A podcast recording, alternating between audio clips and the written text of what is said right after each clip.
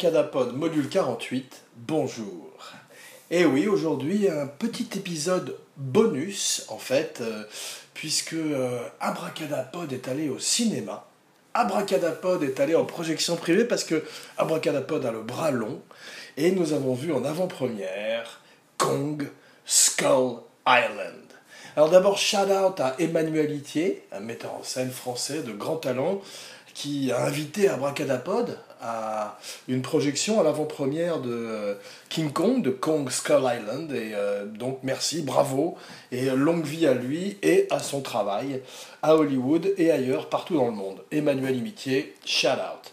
Donc Kong Skull Island, module 48, en fait... Euh, je ne savais pas si j'allais faire une émission en ce samedi, en ce dimanche, puisque j'ai vu le film samedi, donc en ce dimanche semi-ensoleillé californien, un peu couvert.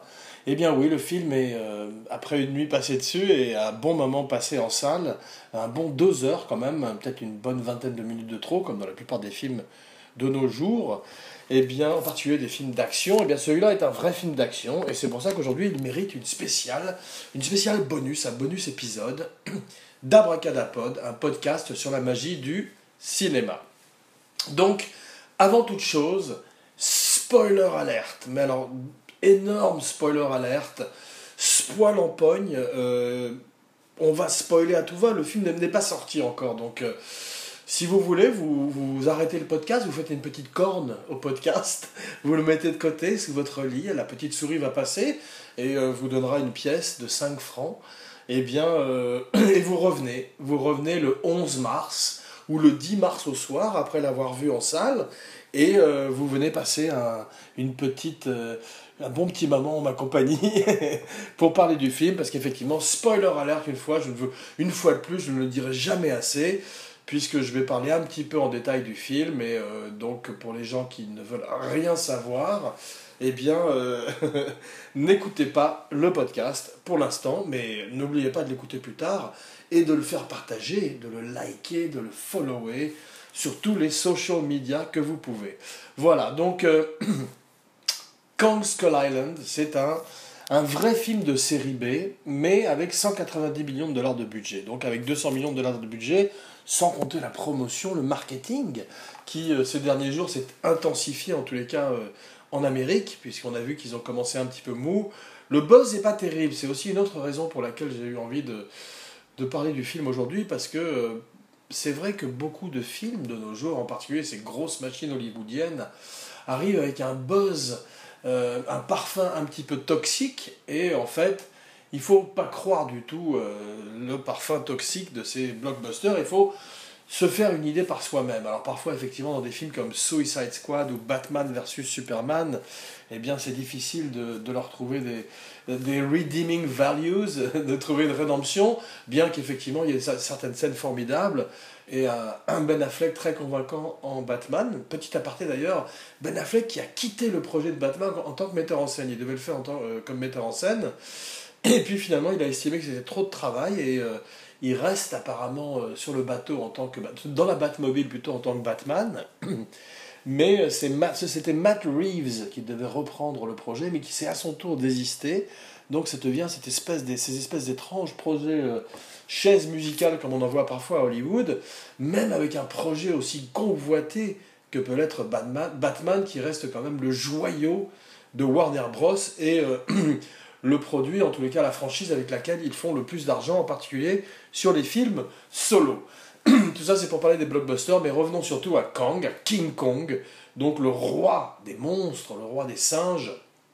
Il y a une très bonne réplique dans le film. La première fois qu'un des soldats, un des militaires, puisque ça se passe en 1970, euh, quasiment au moment de la guerre du Vietnam, et que c'est un petit peu pour simplifier Apocalypse Now avec King Kong dedans, avec plus de King Kong dedans, et euh, effectivement, euh, un des soldats dans son hélicoptère dit, en voyant cette espèce de géant, c'est le King Kong le plus grand de tous les King Kong, depuis celui de 1933 jusqu'à celui euh, de John Guillerman, en passant par celui de Peter Jackson jusqu'à celui-ci. C'est donc celui qui est le plus grand, qui, qui a vraiment la taille d'un building, d'une tour. Et simplement, un des pilotes dit Is that a monkey? Est-ce que c'est un singe? Avant de recevoir un palmier en travers de la tronche et qui fait que l'hélicoptère s'écrase. Donc, formidables effets spéciaux. Je ne sais pas pourquoi beaucoup de gens en, online critiquent la qualité des effets spéciaux, en particulier du CGI et de l'intégration des fonds verts. Moi, j'ai trouvé ça très bien en grand écran. Effectivement, on sent que les acteurs, beaucoup d'acteurs, en particulier les héros, comme on va voir, se font un petit peu chier parce que c'est très compliqué de tourner sur des fonds verts et ça doit être vraiment très très laborieux. Euh, donc euh, la plupart du film se passe euh, effectivement sur des fonds verts avec des créatures qui n'existent pas et ça se sent par rapport à des films qui utilisent plus de practical. Mais comme d'habitude, ne brûlons pas les étapes et commençons par le commencement. Commençons par 1933 donc le, formidable chef-d'œuvre dans la série Platinum d'Abracadapod, un podcast sur la magie du cinéma. Nous avons étudié, nous sommes penchés, nous avons aimé, nous avons disséqué, adoré le chef-d'œuvre donc de Ernest B. Schotzak et Marianne C. Cooper, donc qui ont créé la mythologie euh, dans les années 30 avec euh, le premier film de King Kong qui, a fait sensation à l'époque et pour cause et qui a continué longtemps, longtemps euh, à faire sensation. C'est une espèce de, classique qui, bien que les effets spéciaux soient bien évidemment euh, très démodés aujourd'hui, a gardé tout son charme et euh, marque de son empreinte le nouveau Kong de Skull Island. Car tout comme avec le film de Peter Jackson qui était venu avant en 2005, je crois, eh bien ce film est un hommage quasi permanent au King Kong original, jusqu'au design de King Kong, qui est une fois de plus bipède, comme mon frère, et euh, qui euh, ne, se marche, ne marche plus à quatre pattes comme l'avait fait Peter Jackson, qui l'avait ramené plus à un gorille quadrupède, alors que là, Jordan Vogt Roberts, à qui Abracadapod lève aujourd'hui son verre, cheers Jordan, eh bien, a euh, véritablement hommagé, je ne sais pas si ce euh, fromager, je ne sais pas si hommage, hommagé existe comme verbe, sûrement pas, mais a, rendu hommage au, design original de Willis O'Brien, le génie d'animation, le génie de la stop motion, le papa de Ray Harryhausen. Si ces noms ne vous disent rien, euh, Google it, Google them up, et vous aurez des bonnes surprises. Et si ces noms vous disent quelque chose, eh bien effectivement, Jason et les Argonautes, et beaucoup, beaucoup de grands films euh, comme l'original du Clash des Titans ont marqué Ray Harryhausen et Willis O'Brien, c'est King Kong.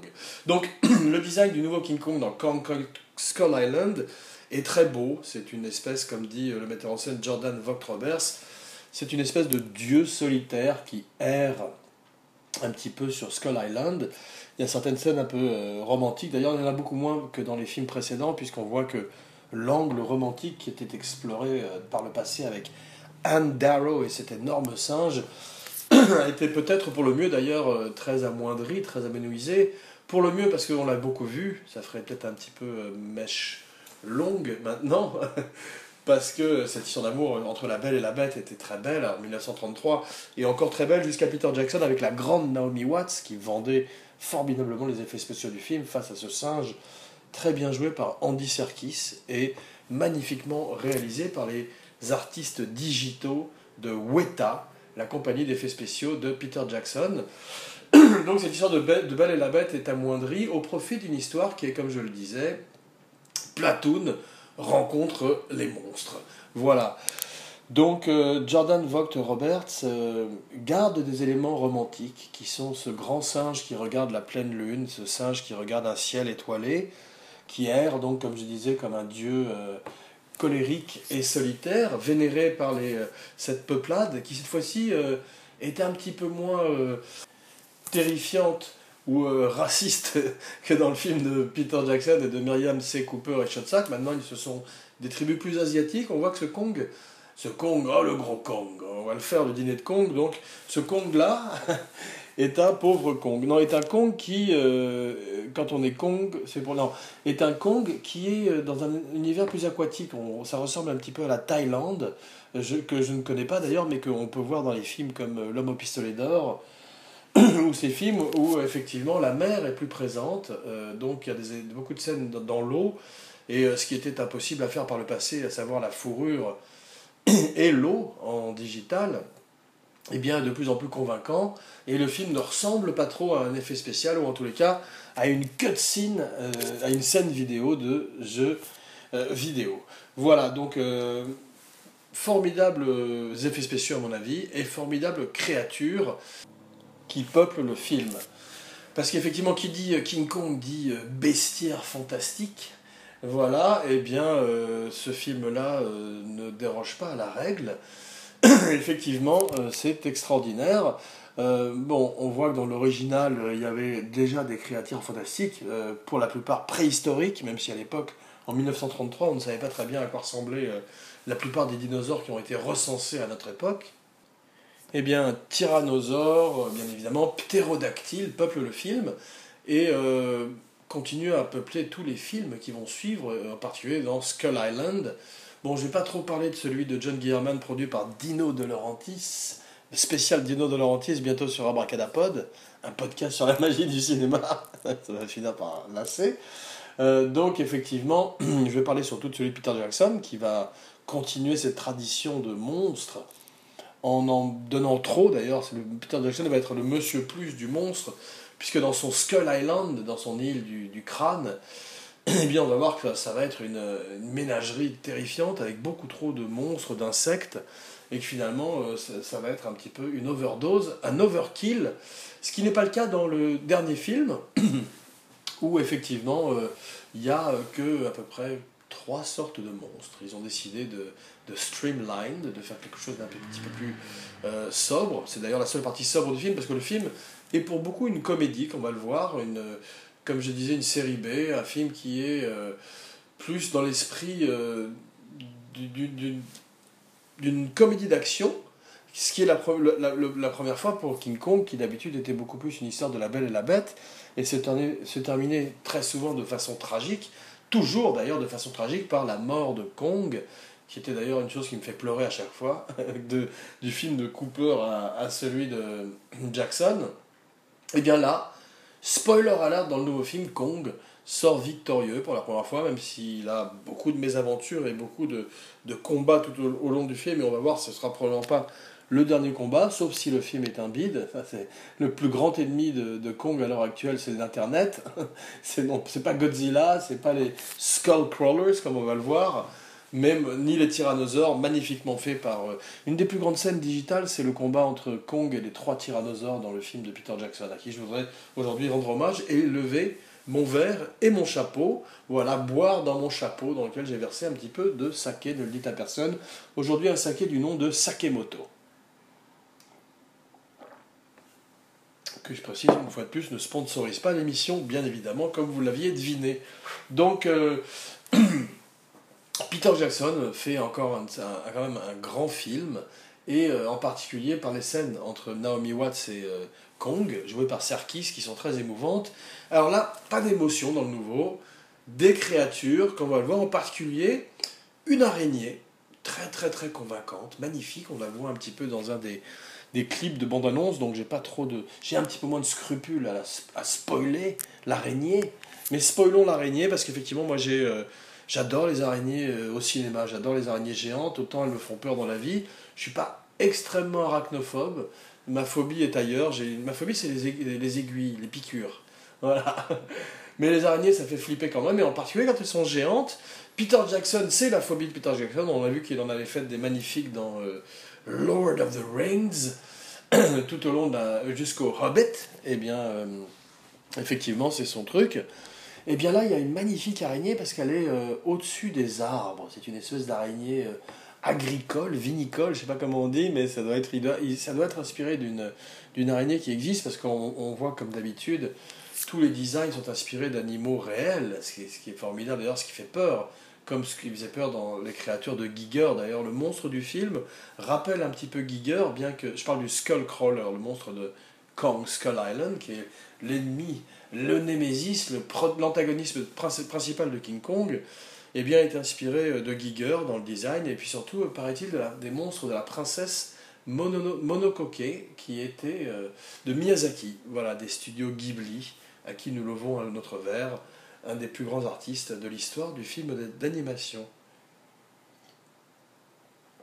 Donc, Kong, cette fois-ci est le protecteur de l'île. En fait, cette tribu indigène qui est beaucoup plus proche d'une tribu de Bangkok ou de, Thaïlande ou, de, d'Indonésie, eh effectivement, protège Kong, puisqu'en retour, Kong les protège contre les Skullcrawlers. Alors, les Skullcrawlers sont des monstres terrifiants qui ont une espèce de crâne blanc tatoué sur le visage, comme une espèce de, de malédiction de la nature, comme si, le Dieu, comme si Dieu n'avait pas voulu d'eux au jardin, au jardin d'Éden, et en avait fait. Euh, peut-être l'animal domestique du diable, puisque tout d'un coup, ils n'ont pas de patte arrière. L'arrière, c'est un serpent, et devant, c'est une araignée avec une tête de mort. Donc c'est terrifiant.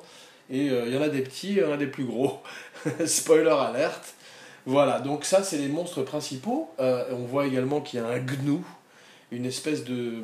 Le gnou de Claire, d'ailleurs, on pourrait dire un film de, de Romer, un peu un télo. Non, il y a un gnou euh, monstrueux qui est énorme, qui est très sympathique. Et il y a John C. Voilà. John C. Reilly, c'est l'effet spécial le plus extraordinaire du film. C'est la créature la plus fantastique du film. C'est l'abra-caractère acteur d'entre tous les abra-caractère acteurs, puisqu'effectivement, il amène, il fait quelque chose qui est très difficile dans un film d'action, c'est qu'il amène une dose de comédie sans toutefois dérailler le film. Alors effectivement, euh, c'est très compliqué, il est plus proche presque dans ce film d'un Bogart dans euh, African Queen que euh, d'un véritable bouffon.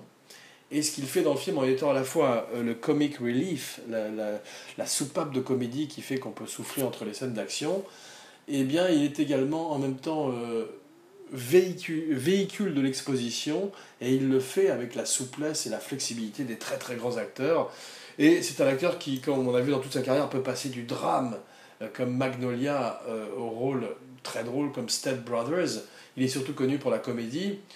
Bon, maintenant, euh, à la manière d'un Woody Harrelson qui est dans le nouveau Planète des Singes, qui va être dans le nouveau Han Solo en tant que mentor du jeune Han Solo, joué par Alden Ehrenreich, eh bien, effectivement, il est euh, l'encre, the anchor de, de, grandes franchises, de grandes sagas. Bon, on voit maintenant qu'il est dans Kong, Skull Island, puisque son personnage ne meurt pas et va revenir très certainement si jamais le film euh, autorise la suite qu'ils ont annoncé.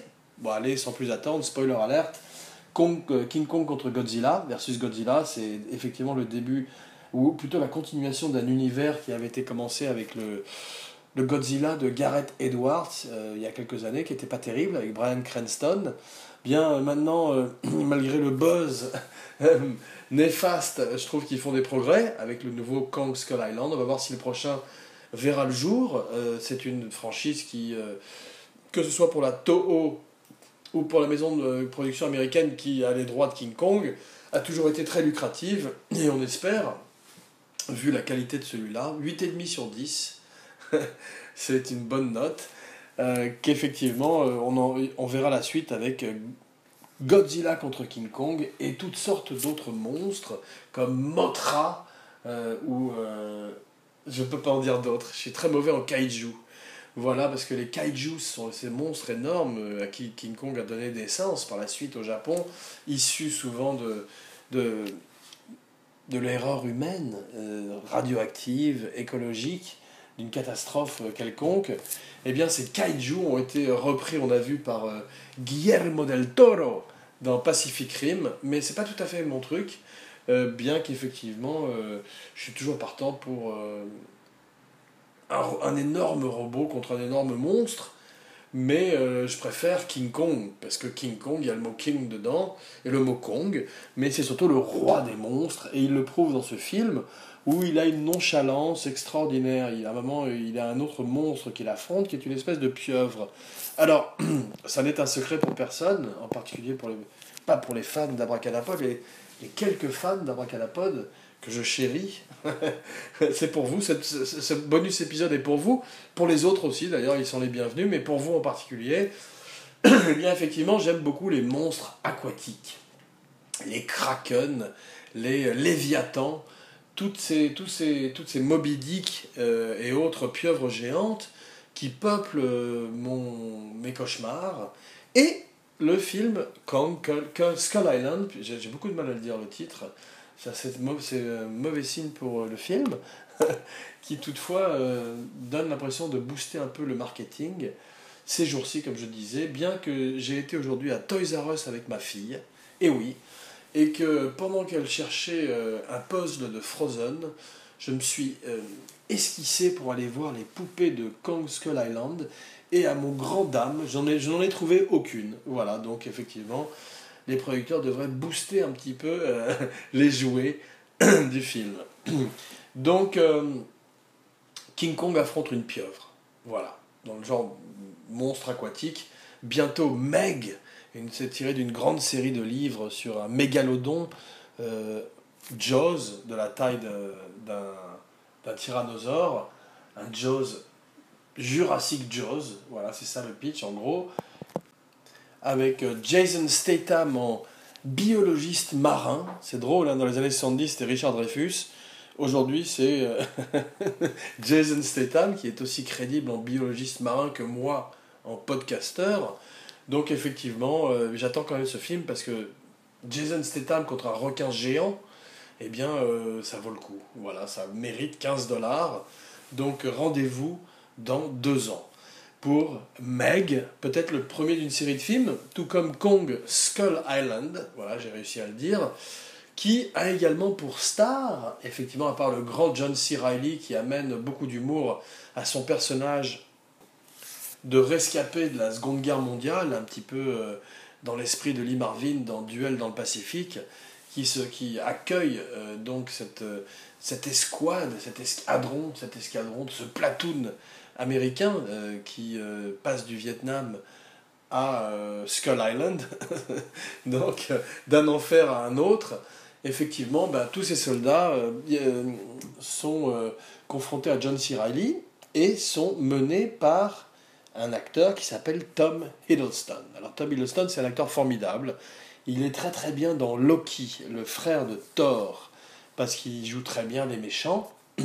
J'ai pas vu The Night Manager qui, avec Hugh Laurie, paraît-il, est très bien. C'est un film d'espionnage qui était censé le préparer à devenir le prochain James Bond en remplacement de Daniel Craig.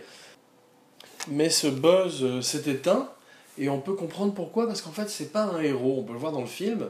C'est d'abord c'est assez mal écrit, un petit peu comme euh, le personnage qu'incarnait euh, Adrian Brody dans le King Kong de Peter Jackson.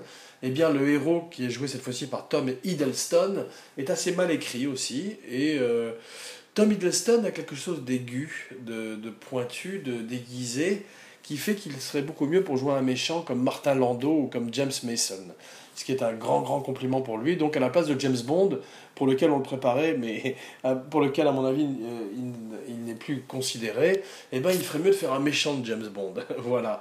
Il, est, euh, il a un côté David Niven, qui est très intéressant, mais qui fait qu'il n'est pas tout à fait l'homme idéal pour affronter King Kong. Voilà. Donc, dans le film, il y a énormément de très très bons second rôles, à part John C. Reilly, puisqu'effectivement, 190 euh, millions de dollars, il y a 110 millions de dollars pour King Kong et 90 millions de dollars pour les autres. et eh bien, effectivement, dans les autres, il y a le très grand John Goodman. Alors, John Goodman, il, euh, il a perdu beaucoup de poids, tant mieux, il va être avec nous beaucoup plus longtemps, et on lève notre verre aujourd'hui à sa santé, John. Here's to you. Et euh, il joue euh, le rôle que jouait Jack Black dans l'original, euh, enfin en tout cas dans celui de Peter Jackson, qui est l'homme qui motive le financement de l'expédition dans Skull Island. Et effectivement, il est beaucoup mieux que Jack Black. Il est beaucoup plus convaincant en arnaqueur, en hustler, et c'est un très très grand acteur qui peut jouer à la manière d'un John C. Reilly la comédie aussi bien que le drame. Alors que Jack Black est beaucoup, que j'adore par ailleurs, est beaucoup plus fait pour la comédie, bien qu'il était formidable dans un petit film qui est ma recommandation de la semaine, qui s'appelle Bernie. Alors pas le Bernie euh, de euh, Dupontel, d'Albert Dupontel qui est très bien aussi, mais un autre Bernie de euh, motherfucker, comment il s'appelle? Richard Linklater et qui a participé de la renaissance de Matthew McConaughey, la McConaughey naissance, comme on dit ici en Amérique. Eh bien, effectivement, euh, John Goodman est formidable. Il, est, euh, il a un rôle assez court dans le film, mais euh, ça fait partie de ces acteurs qui, justement, offrent, comme je disais, un ancrage à ces grosses, grosses productions, à ces grosses machines qui ont besoin de, de grands second rôles, de grands supporting actors, qui amènent toute la puissance de leur carrière, toute, toute la puissance de leur, de leur vécu, de leur expérience et de leur personnage précédent, puisqu'on ne peut pas s'empêcher de ne pas voir Walter du gros Lebowski, et euh, face à King Kong, le gros John Goodman, c'est magnifique. Donc euh, face à John Goodman, dans une seule scène, il y a également un autre très grand acteur qui, pour donc le reste des 90 millions de dollars, on peut avoir également pour une scène Richard James Jenkins. Alors Richard Jenkins, merveilleux acteur, qui a une scène avec John Goodman, et tout d'un coup on se rend compte que euh, deux grands acteurs qui jouent comme ça euh, au tennis face à face, eh bien c'est magnifique. Même dans un film qui est surtout un film qu'on va voir pour les effets spéciaux et pour les monstres.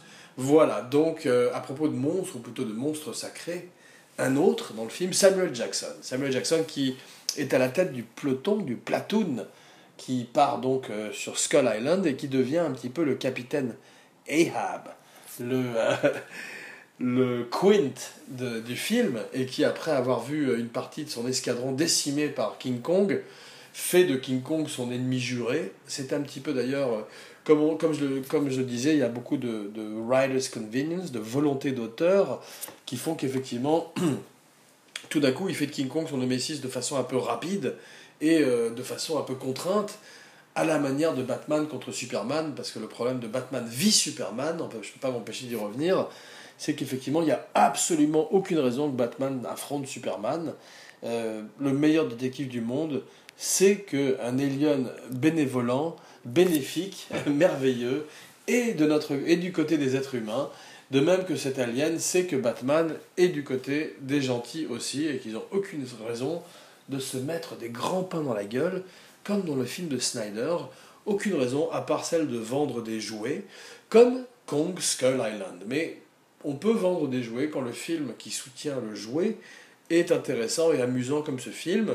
Donc moi, étant un, un ciné malade, un, pervers de, du cinéma, un, obsessif compulsif euh, OCD disorder, eh bien, une scène avec John Goodman et Richard Jenkins, ça me suffit pour euh, faire un film. Donc, euh, il y a également un énorme singe. C'est quand même formidable, voilà. Donc, ce film-là, comme je disais, est beaucoup plus euh, léger que les précédents, même si c'est un film de guerre, qui a des scènes très violentes, qui a des monstres, que c'est quand même probablement un PG-13 et qu'il ne faut pas emmener ses petits-enfants, son petit cousin, ses petits-neveux, voir le film. Eh bien, le film a pour but de, de set up un univers à la manière de Marvel ou à la manière de DC. Tout, tout le monde maintenant, comme Star Wars, essaye de créer un univers afin de, de traire les franchises au maximum et de pouvoir vendre des jouets et toutes sortes d'autres jeux de réalité virtuelle. Donc euh, Samuel Jackson est, bien, il est toujours un petit peu... Euh, en vitesse de croisière. Maintenant, Samuel Jackson, c'est un peu John Wayne. C'est-à-dire qu'on va voir Samuel Jackson comme on allait voir John, John Wayne. On sait ce qu'on va avoir. Et c'est bien fait. Et donc, euh, même si il est tout d'un coup mis dos à dos avec ce grand singe de façon un petit peu arbitraire, eh bien, euh, on nous levons quand même notre verre à Samuel Jackson. Pulp Fiction, motherfucker. Excusez-moi, hein, il y a eu deux Motherfucker aujourd'hui, mais c'est en hommage à Samuel Jackson qui jure beaucoup pendant ses films. Voilà, donc euh, la musique du film, le Vietnam, ces cons-là pensent que parce que c'est le Vietnam, tout d'un coup on est obligé d'avoir Run Through the Jungle, tous les, euh, toutes les espèces de clichés de musique de, des années 70 qu'on a eu sur tous les films du Vietnam sont dans le film. Donc ce qu'on appelle le needle drop, qui est en fait euh, à chaque fois qu'on a une nouvelle chanson dans le film, l'aiguille tombe sur le phono et ça coûte 100 000 dollars, 500 000 dollars pour les Stones et Led Zeppelin. Bon, ce film, tout d'un coup, a euh, Bang a Gong, Get It On, a tout d'un coup Led Zeppelin, a tout d'un coup Black Sabbath, tout le monde est là, et euh, Neil Young, et on n'a pas besoin, on a compris, on en voudrait qu'ils aillent un petit peu plus euh, en deep cut et qu'ils nous fassent découvrir des chansons des années 110 qu'on ne connaît pas et qui ne soit pas juste un jukebox dégoûtant. et commercial, à la manière de Suicide Squad, qui balançait une seconde, toutes les 35, pardon, toutes les 35 secondes, une nouvelle musique, et en particulier des musiques des années 70, curieusement, qui font apparemment fantasmer ces metteurs en scène qui, euh, à la manière de Jordan Vogt Roberts ou euh, Ayers, eh bien, effectivement, adorent la musique des années 70. Donc, on peut reprocher au film la musique du film et euh, effectivement son approximation de la guerre du Vietnam. on n'est pas dans Full Metal Jacket et c'est dommage, mais bon, Jordan, Jordan Vogt Roberts, qui a beaucoup de talent par ailleurs, n'est pas Stanley Kubrick. Voilà. King Kong par Stanley Kubrick serait intéressant. KKK. Alors, Shi Wigham joue euh, un des soldats. Shi Wigham joue un des soldats, il est très bien.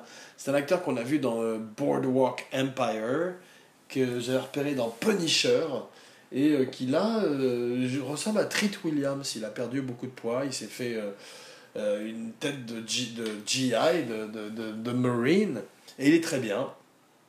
Alors, euh, King Kong, cette fois-ci, a une fois de plus euh, un coup de cœur pour une jeune femme blonde. Alors, euh, on a vu qu'il y a d'abord eu la très grande Fay Ray, ensuite Jessica Lange, Lang peut-être, puis la très grande Naomi Watts, et maintenant Brie Larson. Alors Brie Larson, c'est elle qui a eu l'Oscar pour Room, un film que je n'ai pas vu. J'ai vu The Room de Tommy Wiseau un autre film que je vous recommande aujourd'hui qui est censé être le Citizen Kane du film euh, nul et euh, qui, est, euh, qui, pour une fois mérite peut-être ce titre. Voilà, un très grand film qui s'appelle The Room. Mais Brie Larson, elle est bien, elle a rien à faire. Comme Tom Hiddleston, ils ont une, vaguement une histoire d'amour. Elle, a vaguement une rencontre romantique avec King Kong à la manière de, de Anne Darrow dans le premier film. Mais euh, à part euh, de la mettre dans un Marcel, dans un de corps, puisqu'en fait euh, ce film est beaucoup plus un film d'action, un film d'horreur, ils veulent être beaucoup plus modernes que les films qui sont venus avant. C'est vrai que le film de Peter Jackson, comme ce podcast d'ailleurs, était plutôt une lettre d'amour à King Kong. Eh bien, ce film n'est pas une lettre d'amour à King Kong, bien que le metteur en scène a quand même fait son homework et référence le film de façon intelligente. Eh bien, ce film est un film commercial et c'est bien, c'est un popcorn movie. Et euh, Abracadapod aime les popcorn movies. Abracadapod lève son verre au popcorn movie. Bravo. Donc, et aux popcorn movies qui n'ont pas honte d'être des popcorn movies et qui ne sont pas euh, débiles comme Transformers. Faut pas exagérer non plus. That's where Abracadapod draws the line. Donc euh, bravo chez Wiggum, bravo Brie Larson. Sam Jackson donne, fait tout ce qu'il peut. Il n'est pas la meilleure partie du film, comme dans Tarzan précédent, euh, il donne une espèce de, crédibilité en amenant son nom, en amenant sa présence. Mais bon, c'est pas ça non plus. Euh, on peut pas lui reprocher. Il a chanté sa chanson avec Pulp Fiction. Et en plus, il a un tout petit rôle dans Goodfellows où, il se fait assassiner par, Good, par Joe Pesci. Donc ça, c'est quand même, ça vaut tout, ça vaut tout sur un, CV. King Kong, curieusement, se lave le fion euh, dans une rivière. J'ai l'impression, hein. c'est peut-être que je me trompe, mais c'est ce que j'ai vu, et j'ai trouvé ça très émouvant. Et tout d'un coup, se fait agresser par une pieuvre. Et ce qui est formidable, c'est qu'il mange la pieuvre comme du sushi. Il se bat de façon sauvage avec cette pieuvre, de l'encre gicle, le CGI est un, petit peu maladroit, mais touchant, comme un premier CGI, comme un premier baiser. Et euh, Kong mange la pieuvre avec exactement comme dans Old Boy, euh, cette pieuvre qui est mangée vivante par le héros du film, grand acteur, grand film coréen. Eh bien, effectivement, Kong euh, avale la pieuvre, ou en tout cas une des tentacules de la pieuvre, comme un, filament, comme un spaghetti un petit peu comme euh, la belle et le clochard également, au moment où euh, ils finissent par s'embrasser de façon un petit peu maladroite. Merci, pardon, alors que nous nous acheminons bon an mal an, de façon maladroite, quinca vers la cinquantième d'Abracadapod, eh bien effectivement, euh, c'est à vous que je lève mon verre aujourd'hui. Et euh, je vous retrouve, je l'espère, dans quelques jours. Donc probablement la semaine prochaine, et oui, une grosse interruption pour Abracadapod, pour une spéciale, une spéciale surprise. Peut-être Opération Dragon, vous le saurez au prochain épisode. Jean Weber, signing off.